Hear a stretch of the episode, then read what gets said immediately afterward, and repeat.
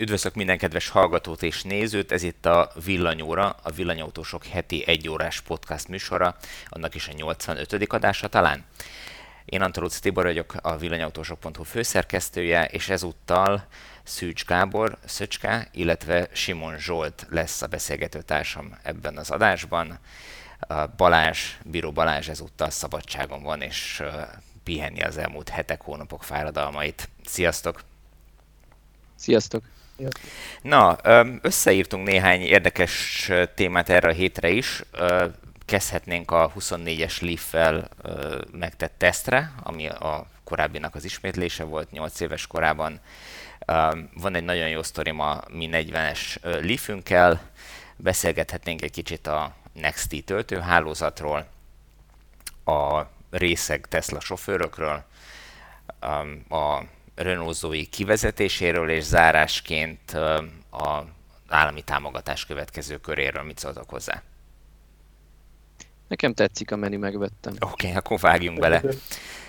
Um, mi a véleményed, Szöcske, a 24-es Leafről, amit teszteltünk a hétvégén?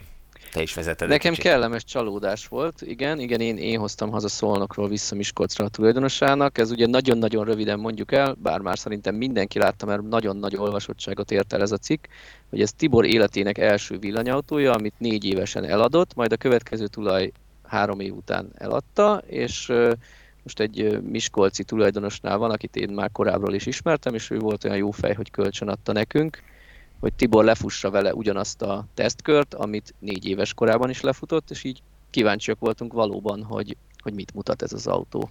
Neked milyen élmény volt? Igen, itt a lényeg az, hogy 8 éves autóról beszélünk, és ugye nagyon sokáig a, a nem tudtuk el megmondani, hogy mennyi ideig használható egy akkumulátor egy villanyautóban, mert egyszerűen nem volt, rá, nem volt vele tapasztalatunk. Most már ott van, vagy ott tart a világ, hogy 8-10 évesek a legelső újkori villanyautók, most nem számítva a régi technológiával készült nem tudom, nikkel, metálhidrid. Hát azok inkább ilyen kis, kis szériás próbálkozások voltak, még ha valódi gyártók is csinálták, nem tudom, a Citroen szakszót, azért az mégis ilyen kisipari átépítésnek tűnt bizonyos megoldásaiban. Tehát tényleg szerintem onnan számolhatjuk az újkori villanyautókat, hogy, hogy Mitsubishi iMIV és klónjai, illetve a Nissan Leaf, az ugye 2011-ben, vagy talán 10 végén már bemutatták, 11-től volt piacon. Pontosan, 10 végén kezdték el gyártani, és 11-től kezdődött a forgalmazás tulajdonképpen. Tehát Hivatalosan Magyarországra 2013 3-4-ben akkor, jött, igen, és, és te egy ilyen első példát. Így van, e, akkor kezdődött a magyarországi forgalmazás, amikor elindult az európai gyártás az angliai Sunderlandben, és hát akkor érkezett Magyarországra egy tesztpéldány, az járta körbe a sajtót, meg kereskedéseket, tehát az, azt mutogatták, mint a véres karatot, és tulajdonképpen ezt a példányt sikerült jutányos áron megszerezni. Életem első új autója volt tulajdonképpen, még hogyha bemutató autó is, nem csak hogy az első villanyautó. Um, és én, engem visszatérve a kérdésedre nagyon meglepett, hogy, hogy milyen jó állapotban az autó. Kívül belül, tehát kívül most sem azt mondom, hogy nincsenek rajta, vannak persze apró karcolások rajta itt-ott, tehát hogy nem, nem hibátlan az autó, de, de teljesen szép jó állapotban van. Nyilván ezt ma már... Kívülről szerintem egy, egy Franciaországból behozott két éves autó simán jobban össze van koccolva, mert, mert úgy parkolnak vele. Igen. Ez szerintem kívülről nagyon szép és egyben van. Igen, de egyébként kívülről szerintem ma már egy ö, 8 éves autót elég is várjuk ezt, tehát hogy ne rohadjon, ne legyen komoly gondja, tehát hogy ha, ha a tulajdonosa vigyázott rá, már pedig úgy néz ki, hogy én is, és utána következő autósok, tulajdonosok is vigyáztak rá, tényleg abszolút rendben van. Belül itt-ott látszanak kopásnyomok, ilyesmi. Hát a legfeltűnőbb és ami engem leginkább zavar az, hogy én ilyen készfertőtlenítővel még annak idején, amikor nálam volt az autó, lecsöppentettem a középkonzolt, és az megmarta egy kicsit a, a, a műanyagnak a felületét, az, az engem iszonyatosan bosszatott, hogy, hogy egy ilyen apró marhasággal tönkretettem a, azt a részt. A, a, a vezetőülés bal széle, ahol ugye beülünk és hozzáérünk, az egy kicsit um, um, ki volt ott szakadva, ki volt foszladozva. Um, egyébként nagyon, nagyon komoly kopás nem nagyon van rajta, tehát még a műszerfalon itt ott látszott, de de tényleg nagyon szép. Én még a bőrkormányt néztem, hogy egy kicsit Igen. már kezd, de, de még szó sincs arról, hogy újra nem, kéne bőrözni, nem hámlik, már meg, meg ilyesmi, egyszerűen ki van Igen. fényesedve egy kicsit, és a felület úgy egy kicsit meg van kopva.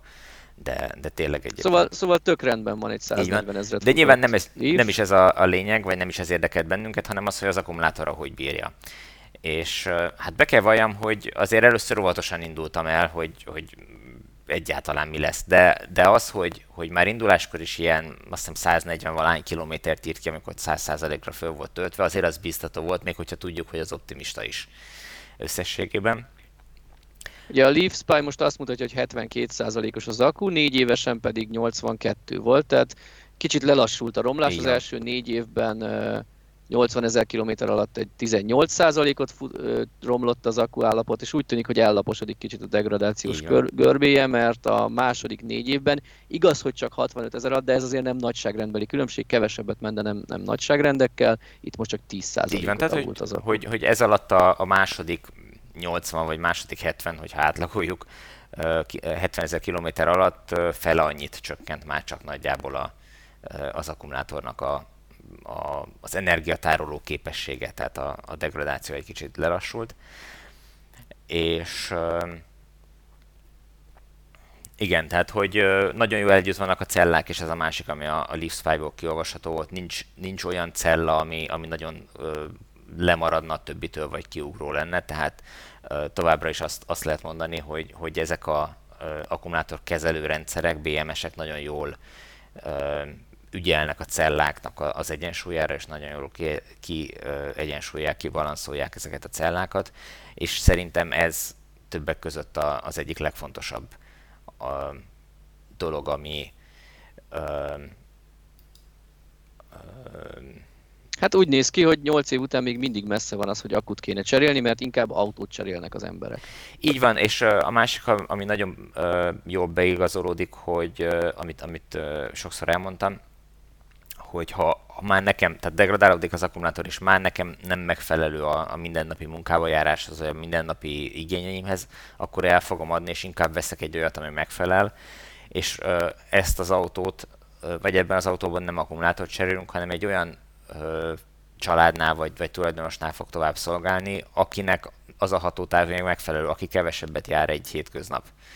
És hát most olyan szinten megfelelő, hogy átlagosan heti egyszer tölt. Így van, így van. Tehát, hogy, hogy valószínű Gábor, aki tőle megvette az autót, ő egy picivel kevesebbet járt, ez nyilván a kilométerekből is látszik, annak ellenére, hogy azért ők is voltak vele külföldön több hosszabb úton is, meg tudom, hogy Magyarországon belül is azért többször használta hosszabb útra, de a mostani tulajdonos pedig talán egyszer volt hosszabb úton vele, az is ilyen 100 kilométeres Hát az is, igen, az is, az is ilyen Miskolc Debrecen említették, hogy... hogy kalandvágyból kipróbálták, hogy milyen.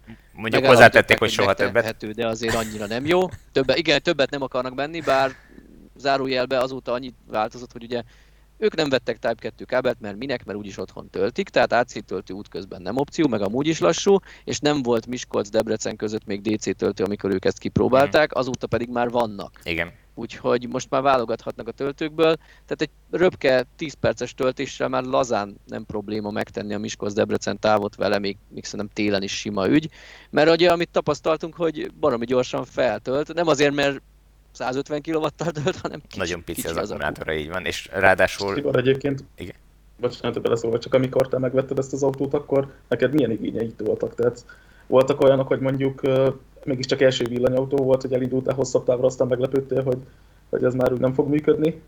Hát be kell valljam, én nagyon fölkészületlen villanyautósként vettem ezt már sokszor elmondtam sok helyen, hogy én nagyon keveset tudtam a, a villanyautózásról, meg az áramról úgy általában kilowatt, kilovattóra, amper volt, semmit nem tudtam ezekről. Nyilván jártam fizika órára, de nagyon régen volt, és nem is igazán tudtam azt, a, azt az ott szerzett információt átültetni az elektromobilitásra, mert, mert de nem is gondolkodtam rajta, nem is volt igényem rá, hogy, hogy ezt, ezzel foglalkozzak.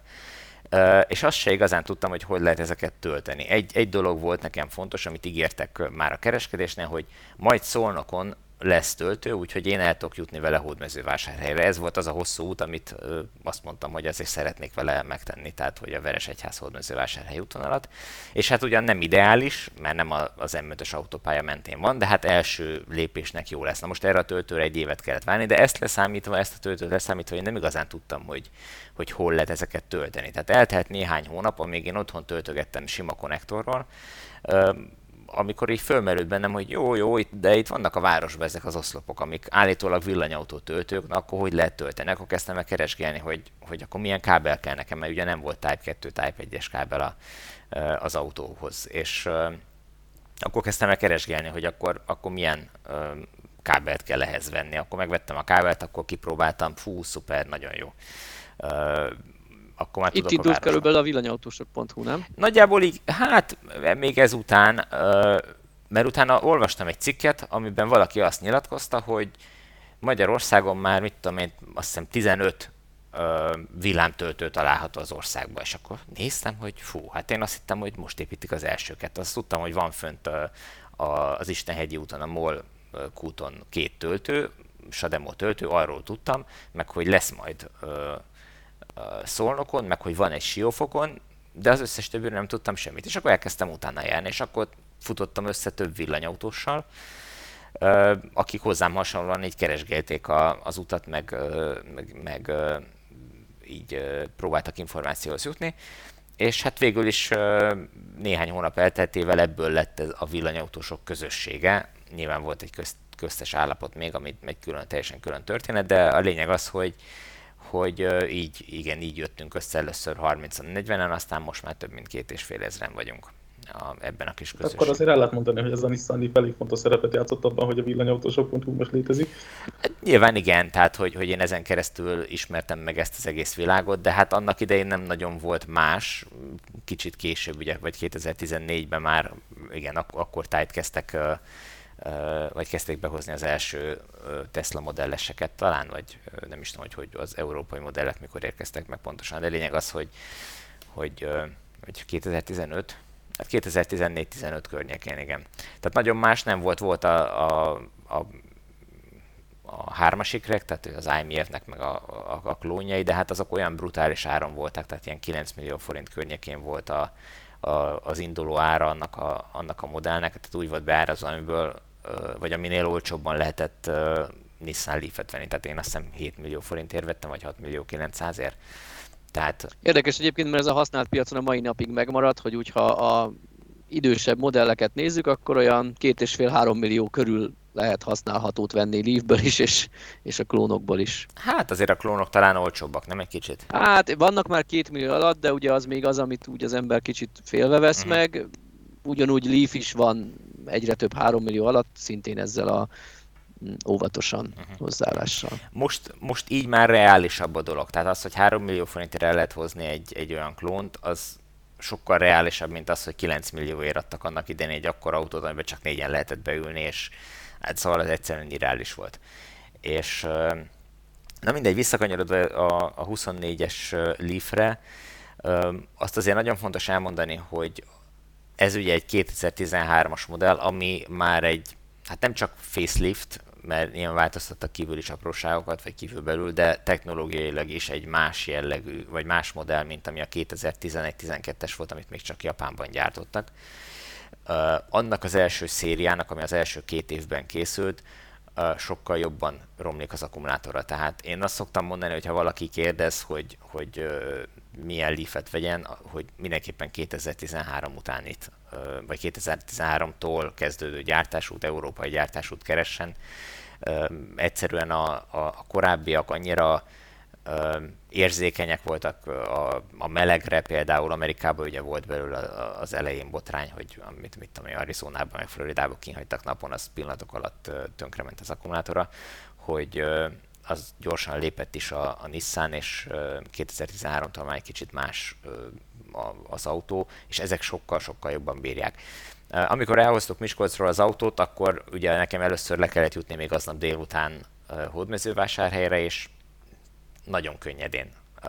Kétszer álltam meg mezőkövesden, egyszer meg, meg szolnokon egy, rövid töltésre, és ahogy mondtad, mivel pici az akkumulátora, és ahhoz képest relatíve jól tölt, vagy gyorsan tölt, tehát ilyen 40 kW fölötti töltési teljesítményeket tud fölvenni, így, így piszok gyorsan föl lehet tölteni az akkumulátort, vagy legalábbis annyi energiát beletölteni, hogy tovább lehessen menni. És ma már annyira sűrű a töltőhálózat, hogy ugye nem kell 99 meg 100 ra tölteni ahhoz, hogy el lehessen a következő töltőt, hanem hanem neki lehet indulni, mit tudom, egy 70-80 százalékos töltöttségnél is már legtöbb Kicsit párhuzamot vonhatunk, Tesla Björn most tesztelte az Ioniq 5 és azon panaszkodott az 1000 kilométeres challenge-nél, hogy, hogy futva kell elmennie szendvicset venni a szomszédos benzinkúthoz, mert 15 perc múlva 80 százalékon van az autó.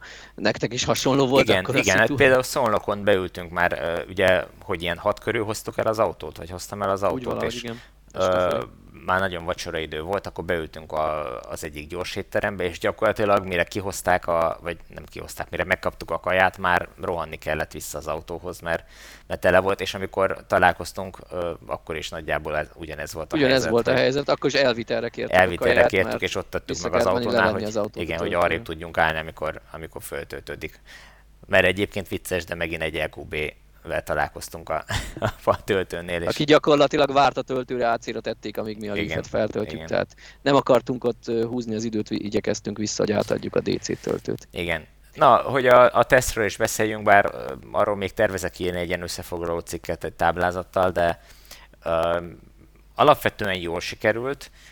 Um, de nem tudtam teljesíteni a, a távot, nem, nem jött össze. Ugye 176 km volt a Annyi lett volna, cél, így van, amit, és 160 amit négy éve túl teljesített. Igen.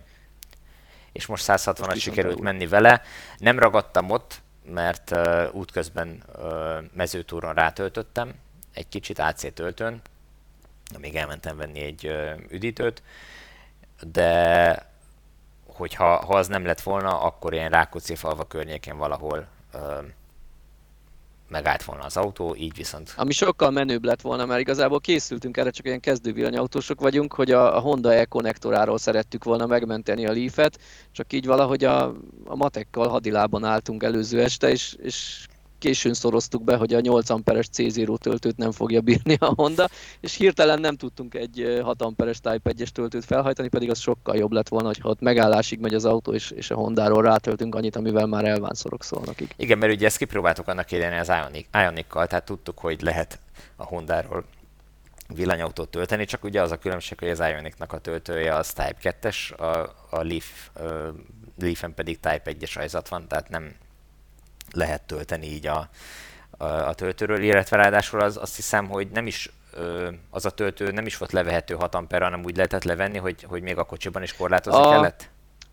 Igen, azt hiszem igen, tehát 8-10-12 ampert lehet beállítani, és ugye nekünk ez rögzült, hogy a legkisebb beállításon ment az Ionic töltő, csak éppen ott az autó is vissza volt véve, mm. nem tudom, közepes teljesítményre, és a kettő össze szorzódik, tehát ott körülbelül 6 amperrel töltöttünk, igen. azt pont bírta a Honda, igen. a C0 töltőt meg nem, és ugye a Leafben sajnos nincs ilyen beállítási lehetőség, úgyhogy elvérzett ez, a, ez az ötletünk. Hát ha egy hajszállal felkészültebbek vagyunk, és előző nap kezdünk el valakitől kölcsönkérni 6 amperes töltőt, akkor szinte biztosan sikerül ezt elrontottuk. Igen.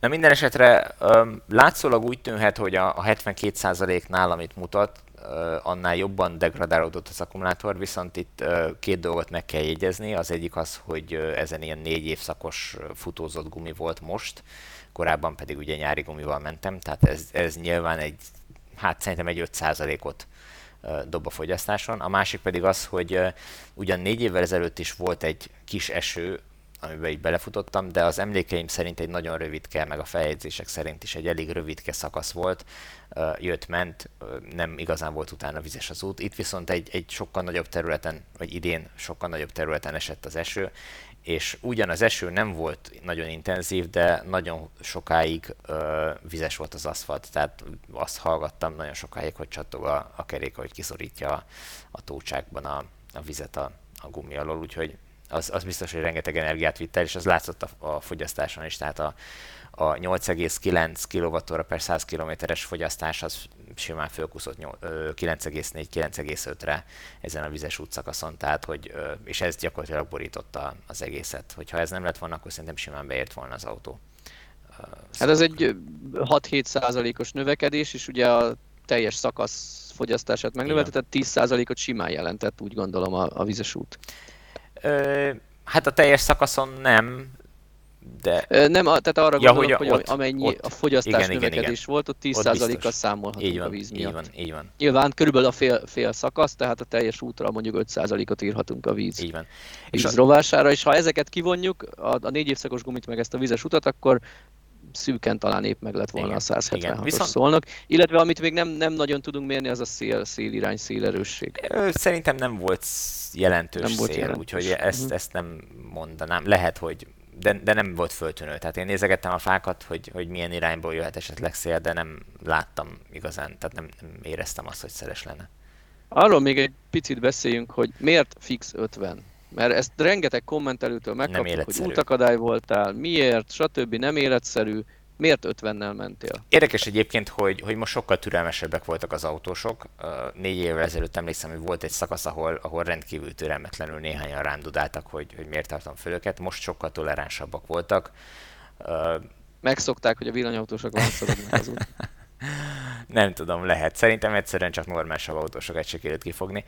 Um, ami, ami miatt 50 az az, hogy ugye ez egy városba gyártott autó, városi használatra tervezett autó, és inkább azt szeretük volna szimulálni, hogy, hogy milyen városi használatnál ez az autó városban mennyit mehet el. Nyilván nem sok jelentősége van, ezt, ez annál lehet lényeges, aki nem tudja otthon tölteni, és mondjuk az a kérdés, hogy vehet-e úgy egy ilyen autót, hogy mondjuk hétvégente egyszer elmegy bevásárolni egy olyan bevásárlóközpontba, ahol van villámtöltő, akkor ott fölteszi villámtöltőre egy 40 perc alatt föltölt, amíg bevásárol, és utána egész héten tudja használni az autót. Hogyha ha mondjuk 160 km-re belefér, a, vagy 150-be az egész heti autózása, bár én azt mondom, hogy inkább legyen ez 120, és akkor a téli időszakban sincs gond, akkor, akkor bátran ilyen modellbe is megvehető ez az autó. De egyébként meg nyilván rá lehet tölteni persze bármikor. Egyébként a, a magyarországi töltőhelyzetet jól mutatja, hogy, vagy annak a fejlődését jól mutatja, hogy most ugye simán volt egy opcióm mezőtúron, hogy rátöltsek a, az autóra, míg ez négy évvel ezelőtt esélytelen lett volna. Tehát akkor ott valahol kuncsorognom kellett volna egy, egy konnektort, hogy kicsit rá tudjak tölteni, most pedig ott volt, beálltam, elintottam a töltést, megbízható töltőn, úgyhogy uh, tényleg azért sokat változott a helyzet. Mondjuk tény, hogy, hogy az útvonal mentén máshol nem nagyon volt töltő. Most így hirtelen. Talán még korábban lett volna igen, egy AC valahol. Igen, valahol volt még, valahol. de most nem jut eszembe, hogy hol. De uh, igen, valahol még volt egy, de, de nem volt túl sok töltő, igen. Még azért az, a, az országnak az a szeglet egy kicsit elhanyagolt, de hát reméljük, hogy azért a következő négy évben ez fejlődik. Igen, az, az, az Alföld és Pécs vidéke talán, ami még Igen, egy kicsit lemaradóban van. Észak-Magyarországon én viszont pont azt tapasztaltam, most két kérdésre is választ adnék, hogy mennyit javult a töltőhálózat, és, és hogy választ adnék azoknak, akik arra panaszkodtak, hogy miért 50-nel. Én hoztam haza az autót Szolnokról vissza Miskolcra, Kazincbarcika érintésével, nem azért, mert ott van töltő, hanem mert nekem ott volt dolgom. És én ott azt tapasztaltam, hogy 120 kilométert meg tudok tenni valós országutas használattal. Igen. Ezt úgy, úgy modelleztem, vagy úgy teszteltem, hogy én beütöttem ö, Egert, mert Kazincbarcikára Eger felé rövidebb az út, mint Miskolc felé. Beütöttem Egert a vészbe, aki ilyen kettő óra előtt pár perccel voltunk délután, kiírta, hogy 15-20-ra fogok Egerbe érni. És hát majdnem tartottam, 15-29-re értem, de úgy, hogy ebből a 9 perces késésből 6 percet az okozott, hogy a Véz az M25-ön tervezett füzes a Bonyeger között, én meg 10 kilométerért nem akartam autópálya matricát venni erre az autóra, tehát rögtön ott 6 perc és plusz 1 kilométert kaptam. Úgyhogy 109 kilométert megtettem Egerig, és 9%-os töltöttséggel tettem töltőre Egerben az autót, tehát ha nullára tudom vagy akarom hajtani, akkor szerintem egy 120 km pont meg lett volna a maradék 9%-ból, főleg, hogy a Leaf az általában nem áll meg nullánál. Tehát igen, valós, valós használatban is 120 elmegy, és egy kicsit én ezért gondolkodtam, hogy vajon nálam lehetett hátszél, vagy nálad szembeszél, mert nekem úgy nem állt össze, hogy fix 50-nel csak 160-at mentél el, én meg 120-at el tudok menni úgy, hogy valós tempóval, és ráadásul ezen a szakaszon szóval nem is úgy van, hogy, hogy egymást érik a falvak, viszonylag sokat lehetett 90-es tempóban hmm. menni. Szerintem. Sőt, én még a légkondit is használtam, nem végig, falvakban, ahol lassan mentem, ott, ott lehúztam az ablakot és kicsit szellőztettem, mert egyszerűen jól esett, de amikor országúton mentem, ott nyilván nem 90-nel hallgattam a szélzajt, hanem ott, ott klímáztam. Az eső, az eső, illetve a vízes aszfalt az rengeteget kivett a, a, uh-huh. a, az Az biztos, hogy én száraz úton mentem. Tehát, tehát, tehát ez is válasz arra, hogy amit te megtippeltél az előbb, hogy 120 km-re be lehet vállalni, hogy még országúti tempóval is sikerült 120 km-t megtenni, igaz, hogy meleg volt, nem, nem téli téli időszakban. És a másik, amit még így hozzá szerettem volna tenni, hogy Észak-Magyarországon olyan jó a töltőhelyzet, hogy, hogy nem volt az, hogy nekem mit tudom én Tiszói város felé kell Kazincbarcikára mennem, mert csak ott van uh-huh. töltő, sőt még nem is Miskolc felé. Én azt mondtam, hogy Eger felé rövidebb az út, és igazából Egerben is választhattam a töltők közül, hogyha spórolni akarok, ott van a Lidl 20 kW-os töltője, ha meg sietni akarok, akkor ott van a, a Mobility 110 amperes 44 kW-os töltője, tehát igazából válogathatunk a töltők közül, és már mehetek azon az úton, ami nekem ideális, nem kell a töltők miatt kerülgetnem, és más alternatívát, vagy akár hosszabb utat választani, úgyhogy én azt mondom, hogy, hogy ma már gyerekjáték villanyautózni, és úgy tudom, hogy ezt, ezt, erre van is egy bizonyítékot, hogy hát rutin igen, is bár, bár, én ezt pont azzal akartam felvezetni, hogy elnézést kérek mindenkitől, aki, akinek azt mondtam az elmúlt néhány évben, hogy gyerekjáték a villanyautózás, mert azért most ez számomra is világossá vált, hogy ha valaki most cseppen ebbe a világba bele, akkor azért ez bonyolult tud lenni, hogyha most kell fölkészülnie. Na, hogy mindenki értse, hogy miről van szó, um, úgy adódott, hogy a, a héten a feleségemnek Erdélybe kellett mennie, és ugye mivel most nincs már más autón, csak villanyautó, ezért kénytelen volt a, a 40-es Leaf elmenni. Voltunk már ezzel az autóval ott, de akkor együtt mentünk, és nyilván én szerveztem a töltést, én döntöttem el, hogy hol állunk meg. Mondjuk akkor még nem nagyon volt választási lehetőségünk, mert az útvonalon az egyetlen töltő az Debrecenben volt a Nagy Erdei Stadion még garázsában, tehát elég egyszerű volt a választás. Most viszont már, hogyha az ember kicsit kényelmesen akar menni, és, és a lehető leggyorsabban haladni, akkor, akkor sok töltő közül választhat, és akkor ki kell találni, hogy mi a legoptimálisabb dolog. És a feleségem ugyan támogatja a villanyautózást úgy, hogy ő szívesen használja, meg szereti az autót, de ő eddig nem ártotta bele magát, és igazából félig meddig ö, szkeptikus, vagy hát ő azt mondja, hogy, hogy ö, amit, amit egyébként nagyon sok szkeptikus olvasónk is mond, hogy azért ez még kötöttségekkel jár, ezt még tervezni kell, ez még az nem, nem teljesen olyan, mint mikor beül a, a benzines vagy dízel autóba, és gyakorlatilag megállás nélkül le tudja nyomni ezt a 400 kilométert. És hát azon gondolkodom, azon kezdtem el dolgozni, hogy, hogy hogy tudom én őt bevezetni ebbe a világba a legegyszerűbben úgy, hogy neki a leg gördülékenyebben menjen ez, a, menjen ez az egész utazás. És neki egy darab applikáció nem volt letöltve eddig a telefonján, nem volt beregisztrálva sehova, nem tudta, hogy hol lehet töltőket keresni, semmit, és hát innen indultunk. Na, hát körülbelül három percig tartott a beszélgetés, mert ahogy elkezdtem ezeket mondani, itt összeszólalkoztunk, hogy nem, már nem is emlékszem, hogy mi volt a lényeg, de hogy, hogy ő is elment, csinálta a dolgát, én is elmentem, csináltam a saját dolgomat. Ő inkább kölcsön kér egy benzinest. És hát attól féltem, hogy az lesz, hogy majd átcsönget a szomszédba, és elkéri valamelyik szomszédnak a, a benzines autóját, és azzal megy. De nem, fél óra múlva megjelent, hogy ő megtervezte az utat, ezeknek a töltőknek az indításához akkor neki milyen applikációra van szüksége. És akkor kiderült, hogy ő, ő kinézett, kinézte a polgári töltőt, ami a polgárnál lévő töltőket, amiket most adtak át a, a TEA-pont üzemeltetésében, meg a vásáros naményi MOL töltőt. Ja igen, mert a, az egyszerűség kedvéért még bevállalt egy kitérőt Máté Szalka felé, hogy még oda is be kell ugorjon, miközben időre ment, tegyük hozzá, tehát ugye az a sok szkeptikusnak a, a, a véleménye, hogy hát nem lehet időre menni, mert hát minden tök bizonytalan, és hogy nem működik a töltő, meg foglalt a töltő, akkor hú, mi lesz, meg hogy nem lehet kiszámolni a töltést. Őnek időre kellett odaérnie egy délelőtt 11-es, ami Magyarország idő szerint délelőtt 10 órás időpont, szóval ki volt számolva az egész, szóval ő, ő megtervezte az utat, és hogy akkor akkor azokat az alkalmazásokat telepítsük föl, ami kell. Ami nagyon meglepett, és nagyon örültem, hogy akkor ennyire beásta magát, és a, a, a plugshare megtalálva azon kinézte azokat a töltőket, amire neki szüksége van. Na, a, a probléma nem is igazán itt volt, mert a molhoz ugye meg tudtam őt hívni a, az én regisztrációmba tagként. Ez egy nagyon jó szolgáltatás szerintem a MOL plugin az applikációjában, hogy nem kell új felhasználót regisztrálni, újra hozzáadni a bankkártyákat, meg mindent, hanem föl tudok venni egy új tagot, és az én előfizetésemben uh, tud egy másik uh, telefonon másik uh, bejelentkezéssel tölteni és ugyanúgy látom a, a töltési előzményeket, kapom a számlát, tehát nem, nem kell ezeket újra megcsinálni. Tehát, hogyha egy családban többen is használják az autót, akkor ezt érdemes így ö, megoldani.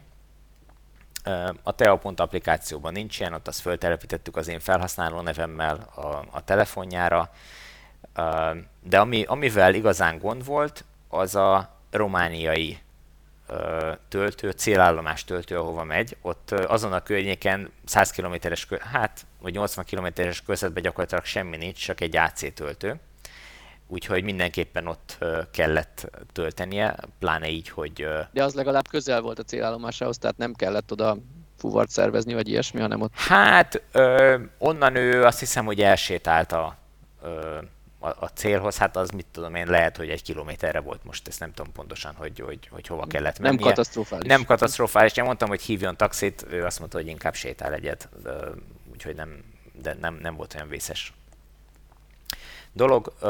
Na a lényeg az, hogy, hogy Romániában azért vannak még érdekességek itt a, a villanyautózásban. Az a töltő ugyanis SMS-sel indítható. És ahhoz, hogy SMS-sel el tud indítani a töltőt, szerencsére nem ilyen MLDS SMS szolgáltatás, mint amivel nálunk a nem tudom, autópályamatricát lehet venni, vagy, vagy parkolás lehet indítani, hanem, hanem előre föltöltött kreditek terhére lehet indítani a töltést, és így lehet igénybe venni, vagy, vagy működésre bírni azt a töltőt, célállomás töltőt. Viszont hát itt vannak azért problémák, hogy töltött föl a, a, a dolgot. Akkor meg kellett keresni a, a cégnek a honlapját, megbízni benne, hogy jó, akkor ott megadhatom a bankkártya adataimat, ott föltölthetem a, az összeget, és utána majd a, a magyarországi telefonszámmal, amit ott a föltöltésnél adtam meg, azzal a magyarországi telefonszámmal egy SMS-sel, tehát arról a számról küldött SMS-sel el, el lehet indítani a töltést. Hát volt benne egy kis bizonytalanság, és uh, ugye ott, ott volt a, a, a dolog, hogy ha ez a töltő nem működik, akkor ott kellemetlen helyzetbe kerül, mert, mert uh, akkor onnan se előre, se hátra, akkor ott kereshet egy konnektort, és, és uh, töltögetheti mit fél napon keresztül az autót, hogy legalább a következő villámtöltőig eljusson. Na, de a lényeg az egyébként most így rövidebbre vágjuk itt a, a, ezt a történetet, hogy tulajdonképpen minden gond nélkül eljutott a, oda, még úgy is, hogy menet közben átszerveztük jelentősen a, az, út, az utat, hát félig meddig ő, meg, meg én is, mert rájöttem egy, egy hülyeségre, amit, amire nem gondoltunk. Én azt hittem valahogy, én nem tudom, hogy nektek biztos meg volt, hogy görbeháza hol van, hol van. Én nekem valamiért az, az maradt meg, hogy Görbeháza a Nyíregyháza Debrecen elágazás után Debrecen felé van. De nem, az még pont az elágazás pont előtt, van, előtt van. És én azt nem terveztem be, mert mondom, arra kerülni még, hát az, az hülyeség, az, az nem jó. De hát így, hogy, hogy rájöttem, ránéztem a térképre, és rájöttem, hogy az még előtte van, azt mondtam, hogy hát ott érdemes megállni még ö, tölteni. És, akkor viszont felesleges polgárról. És így akkor polgár az, az kiesett, tehát polgáron nem állt meg.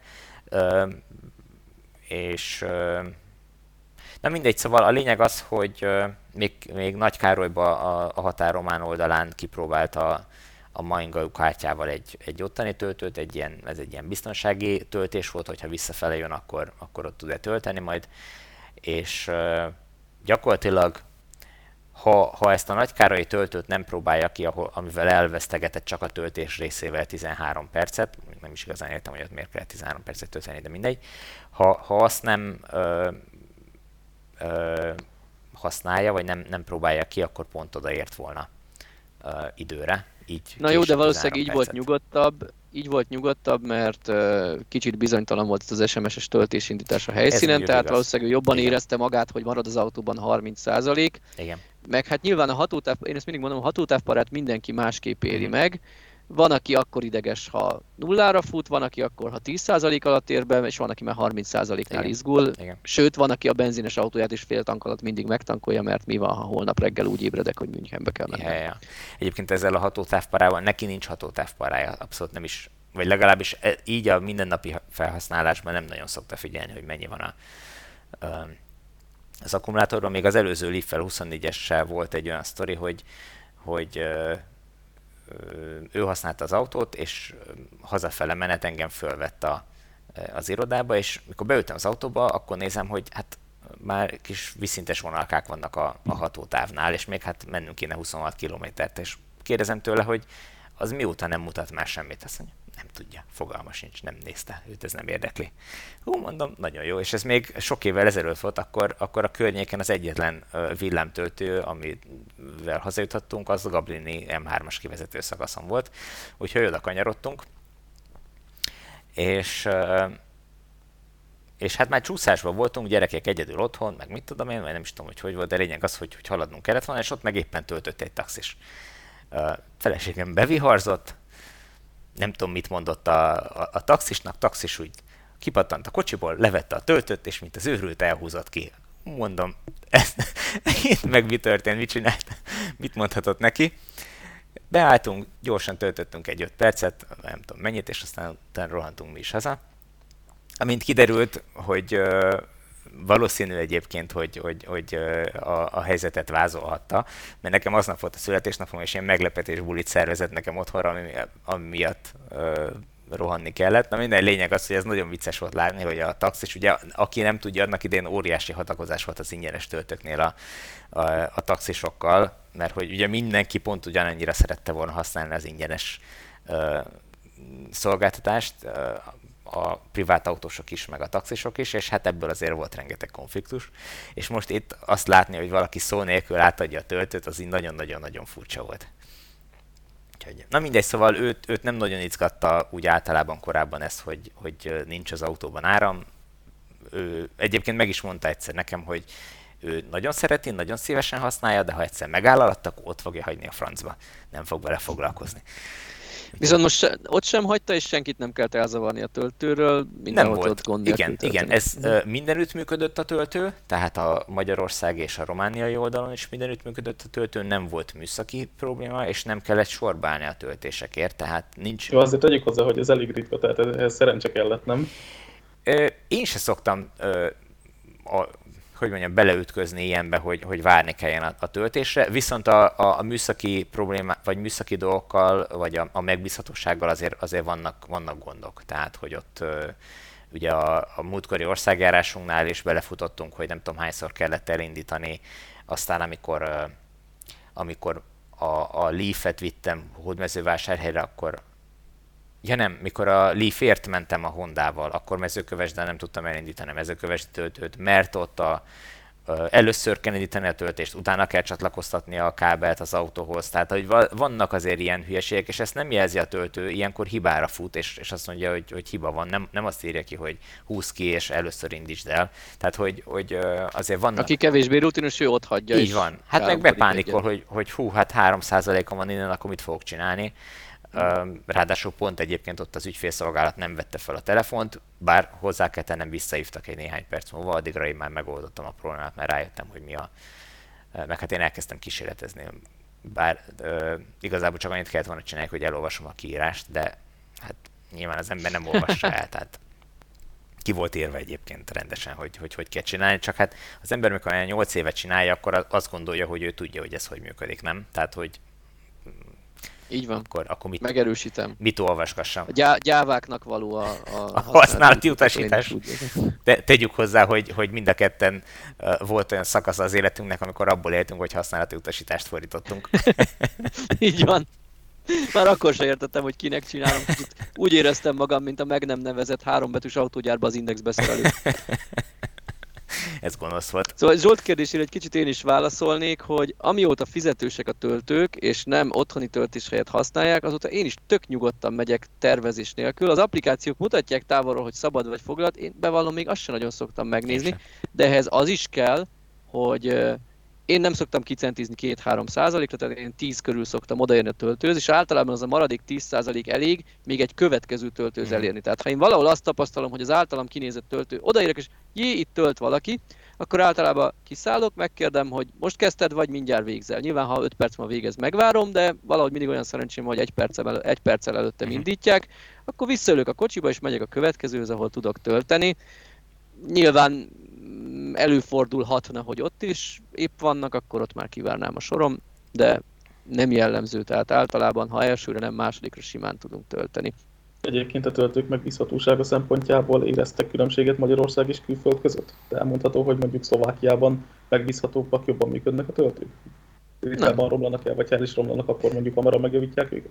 Nyilván itthon töltünk többet, tehát kicsit nehéz is erről statisztikát képezni így saját tapasztalatokból én talán szerencsés vagyok, mert amennyit a Facebookon, fórumokon olvasok töltőhibát, ahhoz képest én nagyon-nagyon ritkán futok bele hívás töltőbe, de nem érzem úgy, hogy, hogy itthon több probléma lenne. Az meg, az meg leginkább szolgáltatótól függ, hogy, hogy az ügyfélszolgálata mennyire elérhető, mennyire gyors, mennyire segítőkész. Vannak olyanok, akik, akik nagyon ügyfélközpontúak, és mindent megtesznek, és ha kell, elindítják ingyenesben távolról a töltést, hogy csak hogy legyen egy elégedett ügyfelük. Más meg azt mondja, hogy így jártál, old meg. Igen, igen. Ez inkább szolgáltató függő, nem ország függő szerintem is.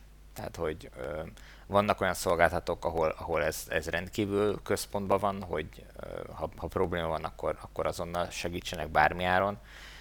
Van, ahol meg, hát most a hódmezővásárhelyi töltést, azt ott most részben egy villámtöltőn oldottam meg, ahova most regisztráltam először, és hát természetesen nem indult el a töltés a, a friss regisztrációval. Fölhívtam a, az applikációban lévő telefonszámot, vagy a, nem is applikáció, hanem weboldalon lévő telefonszámot.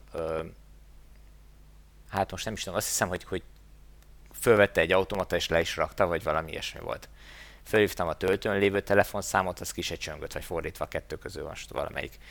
Uh, és akkor végül is uh, ott annak a szerelőnek a telefonszámával tudtam boldogulni. Egyébként a telefonszám rajta volt a, a, az oszlopon, aki, aki effektív a, az oszlopot telepítette, tehát aki a műszaki uh, problémákért felelős, és végül is ő indított nekem egy töltést, na de hát nem, nem ez a normális módja egy, egy ilyennek, az ügyfélszolgálatnak, ami a, a weboldalon ott van, annak igenis működnie kellett volna, föl kellett volna a tele, ö, venni a telefont, mert ö, hogyha én ott ragadok egy ö, teljesen üres autóval, akkor az nagyon-nagyon komoly probléma. Tehát de sajnos ilyenek vannak azért Nyugat-Európában is, tehát rengeteg olyat látunk, uh, már említett Björnnek a, a videóiban is, hogy, hogy Norvégiában, ahol, ahol ez, ez még nagyobb probléma, mint nálunk, rengeteg villanyautó van gyakorlatilag már a, a, a valóban sokat használt autók egy jelentős része elektromos, ott is mindennaposak a, a töltő meghibásodások, és, és nem, nem működnek a töltők. Bár azt néztem egyébként, hogy, hogy Björnt én szerintem még egyszer sem láttam ügyfélszolgálatra telefonálni, tehát nem, nem jelentketik be. Szerintem annyira sok a töltő, hogy lusta telefonálni inkább átáll a szomszédos szolgáltatóra, mert lehet, hogy egy parkolón belül is ott van három szolgáltatónak a töltés. Ez nem Igen. megy. Igen, ez, így, ez biztos így van. Már lehet, hogy a töltés közben van olyan jó fej, hogy Aha. bejelentse a hibát, hogy a következő ne járjon így, de, de ő nem fog arra várni, hogy most azt ott megjavítják. Uh-huh átáll a másikra és tölt ott. Lehet, hogy egy kicsit többe kerül, egy kicsit lassabban nem tölt, vagy valami, de legalább igen. tovább. Igen, csak ez, ez azért gond, mert ugye nem biztos, hogy akkor így értesül a szolgáltató róla, hogy az a töltő meghibásodott. Persze mondjuk nyilván... Ezért feltételezem pozitívan róla, hogy azért a hibát igen, bejelenti, igen. csak csak úgy, nem úgy, hogy ő ott vár idegesen a töltésre, hanem átáll a másikra, és még megy a töltésre, oda telefonál, hogy haverek, ez nem jó. Igen, igen. Ha már a töltőhálózatról beszélünk, én úgy gondolom emlékezzünk meg egy komoly mérföldkőről befejeződött Magyarországon a Nexte hálózat kiépítése. Igen. Hú, sokat vártunk rá, de, de most elkészült. Úgy tűnik, hogy, hogy tényleg, tényleg vége, és tulajdonképpen ennek is köszönhető, hogy a, ez a túra, ez a, az erdélyi túra ennyire könnyedén ment, és hát ez az ország többi részén is segít, hát kivéve a, a, a déli Dél-Dunán túl és a, a Dél-Alföld részeket, ahol nincs ten, tent-i hálózat, vagy hogy, hogy vagy Tent, Ten, T. Tent a hálózat, Aha, és igen, ne, bocsánat. Tent az eredeti, igen, és Next I a töltőhálózat. Itt ugye arról volt szó, hogy egy Európai Uniós finanszírozású projekttel Kelet-Európa országait most fel nem sorolom fejből, Csehország, de gyakorlatilag Szlovákia, Magyarország, Horvátország, Szlovénia, Magyarország és Románia. Köszönöm. segítséget, szóval itt, itt épültek ki a főbb közlekedési útvonalakon, ami ezeken az országokon tradicionálisan átívelő folyosó, a, a megfelelő töltők, és szerintem egyébként tök jó lett, és valahogy nekem az volt benne, hogy ez ilyen hatalmas késéssel született meg, de igazából nem volt hatalmas a késés. Most visszanéztem a korai bejelentkezés, vagy bejelentéseket, amikor ez, erről az egészről először hírt kaptunk, és 2020 végére ígérték a befejezést, de ugye közben jött egy Covid, meg mindenféle dolgok, és ehhez képest 2021 nyarára Fél letették az utolsó töltőket is. Ez nem egy, nem egy elképzelhetetlen csúszás. Én úgy gondolom, hogy azért éreztük mi úgy, hogy nem, nem halad a dolog, mert az elején nagyon nyögvenyelősen indult. Valószínűleg a háttérben mentek akkor a dolgok, csak egyszerűen amíg az áramot oda vezették, amíg az engedélyeket beszerezték, hogy mindenki szántóföldjén átmehessen az elektromos hálózat, az, az annyira sok idő volt, és nem volt látványos, hogy mi azt láttuk csak villanyautósként, hogy semmi sem történik, de beígérték. Aztán, amikor megtörtént az első töltő átadása, onnantól szerintem egy éven belül az összeset lepakolták, úgy, hogy, úgy, hogy tulajdonképpen a javát már az előző év végéig lerakták, azokra kellett várni idén, ahol ilyen komoly beruházások voltak, hogy átfúrtak Igen. az autópálya alatt Igen. például. Um, itt a legnagyobb fönnakadást az okozta a leges legelején, hogy valamiért uh, nem tudom, hogy ezt, ezt uh, kinézte be, de, de úgy tűnt, hogy közbeszerzést kell erre kiírjon a MOL. És a közbeszerzést, az első közbeszerzést, amit kiírtak és lezajlott, az nem kapta meg a minisztériumi aláírást, tehát magyarul visszadobták és új eljárásra kötelezték a MOL-t, és gyakorlatilag lezajlott újra azt hiszem a közbeszerzés, miután rájöttek, hogy hát ezt lehet, hogy nem is kell közbeszerzésre vinni, és akkor gyakorlatilag ott már nem várták meg a minisztériumi aláírást, hanem akkor utána egy, egy külön eljárás keretében beszerezték a töltőket. És itt ahhoz, hogy az, egész folyamat lezajlódjon, ahhoz, mit tudom én, kellett vagy másfél év és ez alatt a másfél év alatt látszólag tényleg nem történt semmi. Uh, nyilván megrendelték a, a árambekötéseket, tehát az áramszolgáltató addig uh, tudott dolgozni és kiépíteni a dolgokat, kivéve az autópálya átfúrást. De a lényeg, hogy uh, az autópálya... Az nem volt látványos. De az nem volt látványos. Az autópálya átfúrás is egyébként uh, azt elmesélték nekem, hogy uh, ahhoz, hogy azt a félórás mozdanatot meg, lehetne, meg lehessen csinálni, mert egyébként az autópálya alatti átfúrás az tényleg egy félórás folyamat. Az, hogy oda megy egy ö, gép, ö, ilyen rudakat egymás mögé húz és áttolja a, fúrófejet, majd visszafele húzva behúzza a csöveket, amikbe utána a kábelek mennek, ez nagyjából egy, egy félórás folyamat, vagy három órás folyamat. Tehát tényleg, tényleg piszok gyors. Ehhez két-három éves előkészítés kell hogy ezt meg lehessen csinálni. Tehát, ez inkább jogi, mint technikai? Ö, alapvetően igen, is. tehát az, hogy kinek a területén megy, mindenkinek minden pecsétje rajta legyen, milyen közműveket keresztez, alatta, fölötte, senkinek nincs kifogása ellene, nem lesz problém, mit tudom szóval borzasztó. Nem fúrnak bele egy gázvezetékben, nyilván vannak itt. És vannak ilyenek itt vannak, hogy nem, nem lehet átfúrni a te telked alatt, mert ahhoz te nem járulsz hozzá, akkor itt kell, kell betenni egy nagy U alakú kanyart a, a, az egész vezetékbe, hogy a, a molnak, a, vagy mol által használt területnek a határán menjen még éppen el, mert, mert egyébként ott lenne a trafó mondjuk 30 méterre, de ott nem lehet átvinni a, a kábet, és ilyen őrült nagy kerülők vannak. Rengeteg plusz fúrás, emiatt rengeteg extra közmű, amivel keresztezi, szóval őrületesen túlbonyolított dolog, és ugye nem segíti a, a helyzetet az, hogy ezeknek az autópályáknak egy része, vagy ezeknek a pihenőknek egy része, az ö, több évtizede épült, amikor még nem digitális térképek voltak a, a közművekről például, bár nem tudom, ez most már valamennyire digitalizálva van, de, de nyilván adódhatnak olyan helyszínek, ahol ez még nincs kész, vagy nem kellően pontos, és ez plusz extra köröket jelenthet. Úgyhogy azt tudom, hogy például a vecsési helyszínnél ott idén kellett nulláról gyakorlatilag elkezdeni újra tervezni valamelyik szakaszt ott a, a kábelnél, mert hogy ott mit tudom én, nem, nem adták meg valamelyik engedélyt hozzá. Úgyhogy most viszont gyorsan váltsunk témát, mert annyit beszéltünk a Nissanokról és a töltésről, hogy lassan vég az adásnak, pedig még vagy három témát beharangoztál az igen, elején. Igen, igen. Tesla Úgy, a hogy, sofőrökkel? Iszik vagy vezet, végre adjunk, adjunk Zsoltnak is szót, mert mi úgy belendültünk nem a, szóhoz jutni. az autózás gyakorlati oda, hogy nem hagytuk szóhoz jutni, erről viszont ő írt cikket. Szóval iszik vagy vezet Zsolt? Egyébként még ti a, itt a Nexti hálózatról beszélgettetek, én már elkezdtem gondolkozni ezen a témán, és eszembe jutott egy olyan uh, oldala a dolognak, amiről még eddig nem beszélhetünk, majd erre mindjárt kitérek. Uh, szóval szerintem a mai adásnak a legfontosabb témája ez az egész önvezetés, hiszen egy olyan technológiáról beszélünk, amin gyakorlatilag életek múlnak, és ugye Szöcske már te is leírtad az egyik ilyen véleménycikkedben, hogy miért olyan fontos az, hogy legyenek ilyen vezetés támogató rendszerek az autókban és járművekben. Ugyebár sok halálesettel járó baleseteket lehetne ezekkel elkerülni. És most ugye azért beszélünk erről, mert volt ez sztori Norvégiában, amikor egy illető egy kiadós alkoholfogyasztás után úgy gondolta, hogy elindul haza Teslájában, és hát szépen bealudt a volánnál, erről ugye videót is készített az egyik autóstársa, és hát annyira aludt gyakorlatilag, hogy 10 percig dudáltak neki, nem ébredt föl rá, majd ugye a Tesla Autopilot rendszerrel megállította az autót, amire ugye mások is kiszálltak a, az autóból, és kopogtattak neki az ablakon, erre se ébredt föl, és aztán ugye perceken belül kiérkeztek a rendőrök, meg a mentők, és akkor ők keltették fel az illetőt, aki ugye azzal védekezett, hogy hát nem is ő vezetett. És egyrészt ugye bár ennek kapcsán arról kell beszélni, hogy, hogy mennyire fontos az, hogy az autopilot rendszerbe volt kapcsolva, mert gyakorlatilag az, hogy sávban tartotta az autót, az nem csak a részeg sofőrnek az életét mentette meg, hanem valószínűleg az autós társait, akiket letarolt volna ott az autópályán.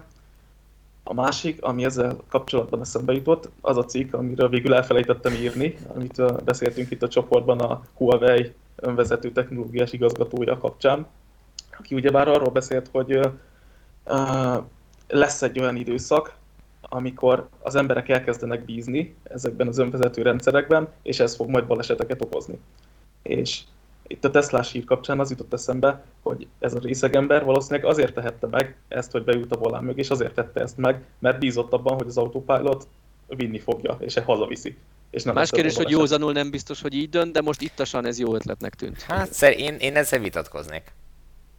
Szerintem ő beült volna ittasan, és nagy valószínűséggel ő az elmúlt években, amikor nem tesla volt, akkor is beült ittasan a, a volán mögé. Csak akkor Csak szerencséje, szerencséje volt, volt, és egy kicsivel kevesebbet ivott, Igen. és még pont hazaván szorgott Igen. valahogy. Igen. De nem tudom felfogni, hogy valaki hogy döntött úgy, hogy ennyi ivás után, mert hogyha valaki lehúz egy-két sört, és úgy érzi, hogy tud vezetni, akkor nem mondom, hogy oké, okay, de mégiscsak más kategória, mint hogyha valaki ájútra issza magát.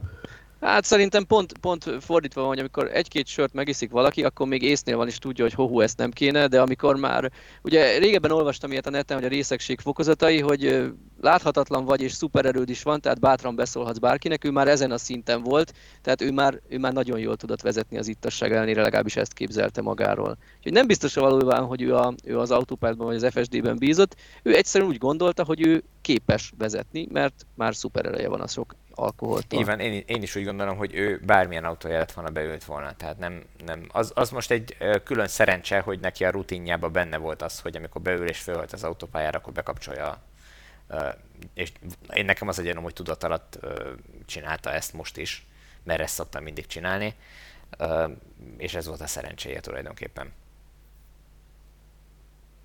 Bennem az a kérdés fogalmazódott meg még egyébként ezzel kapcsolatban, hogy Tibor talán erre te tudsz a legjobban válaszolni, hogy hogyan lehetséges az, hogy ugye az autóstársak, aki készítette ezt a felvételt, mondta, hogy legalább 10 percen keresztül követte az autóst. És ugye valószínűleg több időről van szó, mert akkor érte utol. Szóval hogy lehetséges az, hogy az autopilot rendszer ennyi ideig engedte vezetni? Igen, ez egy érdekes kérdés, és ez egy örök, örök kritika az autopilot szemben, hogy nagyon könnyű kijátszani a rendszert, és hogy, hogy nem, nem figyel. Ez, ezt én sem tudom, mert amikor nálam van az autó, és vagy nálam van Tesla, és, és csinálok róla videót, vagy, vagy, vagy bemutatom a rendszer működését, akkor én állandóan bajba kerülök, mert nem, nem mozgatom eléggé gyakran a, a kormányt, és nagyon hosszú ideig hagyom magára, ami azt jelenti, hogy mint 30 másodperc körülbelül, és akkor utána letilt a, a rendszer. Csak azt tudom elképzelni, hogy, hogy ahogy ő, ő vezetett, a valamelyik keze rajta lehetett a kormány, és egy nagyon picit folyamatosan húzta lefele, fogta, és emiatt folyamatosan azt érzékelte a rendszer, hogy ő, ő igenis ott van és, és vezet. Na most abban igazat adok a kritikusoknak, meg a szkeptikusoknak, hogy sokkal-sokkal jobb lenne, hogyha lenne egy belső kamera a, a utastérben, ami figyelni a sofőrt, hogy ő tényleg figyele. A szeme az úton van-e, koncentrál, tényleg arra fele nézem, mert azzal el lehetne kerülni ezeket az eseteket, amikor mondjuk mit tudom, valaki nem kell, hogy részeg legyen, legyen egy szívinfarktusa, vagy bármi, amitől, amitől elveszti az eszméletét, ráesik mondjuk a kormányra, a kormány folyamatosan úgy érzékeli, hogy, vagy a rendszer emiatt, hogy valaki feszíti a kormányt, és akkor megy tovább a, a rendszer, mint hogyha tényleg odafigyelne a sofőr. Ez, ez, ez tényleg uh, balesetveszélyes. A, a Nissanba vettem egy Open Pilot uh, rendszert, egy ilyen kiegészítőt, ami egy kicsit jobb önvezetést biztosít, mint a ugyanúgy kettes szintű, de kicsit megbízhatóbbat, mint ami a gyári rendszer, és annak van egy engem figyelő, tehát a sofőrt figyelő kamerája, és ezt gyakorlatilag nem lehet nem lehet kijátszani. Hogyha ha én csak annyit csinálok egy 10 másodpercig, hogy én a, ennek a rendszernek a, a képernyőjét nézem, már akkor sipákol és, és jelez, hogy, hogy azonnal figyeljek az útra. Miközben én hát fél szemmel az utat, utat is figyelem, tehát nem, nem arról van szó, hogy teljesen levettem. Ugye ez a, ez a kütyű, ez a szélvédőre van kitéve, tehát gyakorlatilag nem kell messzire oldalra nézek, de már azt a nagyon pici oldalra nézést is ő észreveszi, és uh, már amiatt is jelez, hogyha én elkezdek beszélgetni a mellettem ülővel, és oda-oda fordulgatok, akkor, akkor meg aztán elkezd uh, uh, kiabálni, hogy, hogy figyeljek jobban az útra. Tehát, hogy uh, szerintem is jobb megoldás lenne az, hogyha ha kamerával figyelnék a, a, a sofőrt, és akkor hamarabb megállna. De valak... Na de a Tesla is dolgozik ezen, és lesz, lesz egy kamerás rendszer, vagy talán hát már... a Model 3 meg, meg a Model Y-okban ugye van beltéri kamera, meg lehet, hogy most már az új modellesekben, tehát a Plaid S-ben, meg X-ben uh-huh. is, ezt, ezt most nem tudom, hogy erről, erről írtak-e, vagy hogy volt erről szó, de de igen, az újabb modellnek... Hát szinte biztos. Igen, az újabb modellekben ez már szinte biztos, hogy lesz, és, és szerintem is ez a, ez a jobb megoldás. És akkor, hogyha ha az ember figyel, és ezt a kamera ö, rögzíti, akkor ö, akkor nyugodtan tényleg el is lehet engedni a kormány, nem kell fogni a kormányt. Mondjuk ettől függetlenül mindenkinek azt javaslom, hogy, hogy fogja és legyen a keze a kormányon, úgy a, úgy a biztos, úgy a jó. Nem azért, mert hogy, hogy hirtelen beavatkozásra lehet szükség, de nyilván más autós miatt előfordulhat, hogy nekem el kell rántanom a kormányt, és akkor, akkor jó az, hogyha az én kezem a, a, a kormányon van. Maga az autó nagy valószínűséggel nem fogja csinálni, mert miatt hirtelen előre nem látott módon kell beavatkozni a, a kormányzásba. Meg igazából senki nem vitatja, hogy ezek a rendszerek még képesek hibázni. Abszolút. Nem is azt kell elvárni a mai önvezető rendszerektől, hogy én akkor Facebookozzak vagy újságot olvassak, viszont már most is rengeteg életet megmentenek, és ez nem kell a full self-driving, ugye, amit Zsolt említett nekem, erről volt ez a horvátországi buszbalesetes vélemény cikkem, ahol állítólag egy ilyen mikroalvásnak nevezett valamilyen volt a sofőrnek, egy pillanatra elbóbiskolt, és ez elég volt ahhoz, hogy az autó vagy a busz lesodródjon, és törjön, zúzzon, és rengeteg ember meghalt. Na most ehhez egy 5 évvel ezelőtt már rengeteg autóban megtalálható ö, adaptív tempomat és kamerás sávtartóra van szükség, ami, hogyha nem reagál a sofőr, elkezd csirimpolni, riasztani, stb. Ha arra sem reagál, akkor pedig lelassítja a járművet, és megállítja, még jó fej, akkor kiteszi a vészvillogót is, hogy a forgalom többi résztvevőjének jelezzen.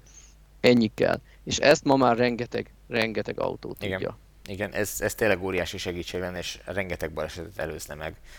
Uh, nem, erre nem úgy kell tekinteni, hogy vezet helyettem, úgy kell tekinteni, hogy, hogy olyankor, amikor, vagy azoknak az eseteknek egy jelentős részében, amikor én valamit rosszul csinálok, vagy nem csinálok, akkor menti meg a helyzetet. Úgyhogy, na, néhány percünk van. Hát igen, itt most egy kis te- technikai közlemény, sajnos nekem most rohannom kell valahová, az uraktól kérdem, hogy beszélnek még pár szót az Zoéról nélkülem? Hát szerintem zárjuk le, és majd az Zoét aztán tesszük jövő hétre és a támogatásról is szerintem beszéljünk jövő héten, jó? Bár jövő héten indulna jó. a következő kör, egyelőre semmi jelen nincs annak, hogy amikor csütörtök délelőtt ezt az adást felvesszük, semmi jelen nincs annak, hogy ezt kiírnák újra ezt a, ezt a pályázatot, úgyhogy egyelőre nem lett. Továbbra is csak az az ígéret van, hogy a kiérté- elő, első forduló kiértékelése után, annak ellenére, hogy elfogyott a teljes évre szánt keretösszeg, ígérik, hogy kiírják a további fordulókat. Hát reméljük, hogy így lesz, és hamarosan kiderülnek részletek. Azt viszont még harohanok, hanem el kell mondani egy fél pillanatban, hogy augusztus 15-én villanyautós találkozó lesz Gönyűn, ami nem családi nap lesz, mint mondjuk az abdai, hanem inkább egy kicsit ilyen szakmaibb rendezvény, viszont autók megtekintésére, tesztvezetésre itt is lehetőség lesz, előadás is lesz a színpadon az elektromobilitással kapcsolatban, Úgyhogy aki, aki szeretne autót vásárolni, akár támogatással, akár anélkül, annak mindenképp érdemes eljönni, mert nem csak a tulajdonosok autóit, hanem, hanem kiállítók, környező, illetve hát budapesti autókereskedések, képviseletek autóit is meg lehet nézni, és tesztvezetni is el lehet vinni, és talán ami a legnagyobb újdonsága, jelenleg még, még nem forgalmazott kínai Dongfeng, hát nem is tudom, hogy kell kimondani ezt a seres, seres hármat, te tudod esetleg, Tibor, hogy mi a hivatalos kiejtése, nem tudom, szóval Szóval egy, egy kínai villanyautót is megtekinthetünk, ami tulajdonképpen a Dacia Spring nagy testvérének is tekinthető, mert úgy tudom, hogy ugyanaz a koncern gyártja, aki a Renault-val együtt a Dacia Spring. Hát nem tudom, mennyi a közös alkatrész a kettő között, vagy mennyi a, a, a közös a, a két rendszerbe, de, de igen, ez egy, ez egy picit nagyobb autó. Hát vezetni azt hiszem, hogy ezt még nem lehet majd, mert nem, nem, még erre nincs, azt hiszem, hogy magyar rendszáma nincs az autónak, csak P rendszámmal vagy tréleren hozzá ki, nem is tudom. Úgyhogy ezt, ezt csak álló helyzetben lehet megszemlélni, de mindenképpen le, le, kíváncsi vagyok én is arra, hogy, hogy a gyakorlatban milyen minőséget, milyen, milyen technikát, mit kínálnak a kínaiak. Én vezettem tavaly egy ilyen kínai autót, nem pont ezt a típust, egy másikat, arra sajnos nem beszélhettem, de alapvetően én, mint villanyautóval teljesen meg voltam elégedve. Annak a konkrét példánynak szét volt hekkelve a, a infotainment rendszere, úgyhogy gyakorlatilag semmi nem működött rajta de, de azt leszámítva. De ez nem az autó hibája volt, hanem ez egy olyan Így van, ez egy olyan tesztautó volt, amiben egy csomó minden egyéb dolgot teszteltek, és nem, nem az volt a lényeg, hogy menjen az infotainment rendszer, hanem azok a dolgok menjenek benne, amit ők tesztelni akarnak. De a lényeg az, hogy mint villanyautó, úgy gyakorlatilag nem láttam, vagy nem éreztem különbséget egy hasonló kategóriás mondjuk mit tudom, Nissan Leaf, vagy Renault Zoe, vagy mit tudom én, akármelyik más mellett, hogy aztán a fogyasztása milyen, annyit nem tudtam tesztelni, hogy, hogy az kiderüljön, hogy mennyire jó a fogyasztása, de hát ami késik nem múlik, nyilván ki fogjuk próbálni előbb-utóbb. És ahogy mondtad, itt a, a gönyöri találkozóval kapcsolatban azt emelném ki, hogy tényleg rengeteg sok típus megnézhető lesz egy helyen kipróbálható. Tehát aki, aki most bizonytalankodik, hogy most mit tudom, melyik lenne az ő autója, annak mindenképpen érdemes elmenni, rengeteg autót tud megnézni egy helyen, beülni, kipróbálni, kérdezni, és nem csak a, ugye a képviseletekkel, hanem az ott lévő villanyautós tagokkal is tud beszélgetni konkrét tapasztalatokról, valós életben szerzett tapasztalatokról, úgyhogy mindenképpen érdemes kipróbálni. Vagy elmenni, bocsánat. Na, akkor zárjunk? Zárjunk, mert nekem rohannom Szuper, kell. köszönöm szépen, hogy rászántátok ezt az órát erre a beszélgetésre, és köszönöm a hallgatóknak is, hogy végighallgatták a, a villanyórát. Hogyha még nem tettétek meg, akkor iratkozzatok fel a csatornára. Ugye ez a villanyautósok extra csatornán fut most de hogyha érdemes megnézni a villanyautósok fő csatornáját is, hogyha arra még nem vagytok feliratkozva. Jövő héten találkozunk újra. Sziasztok! Sziasztok! Sziasztok!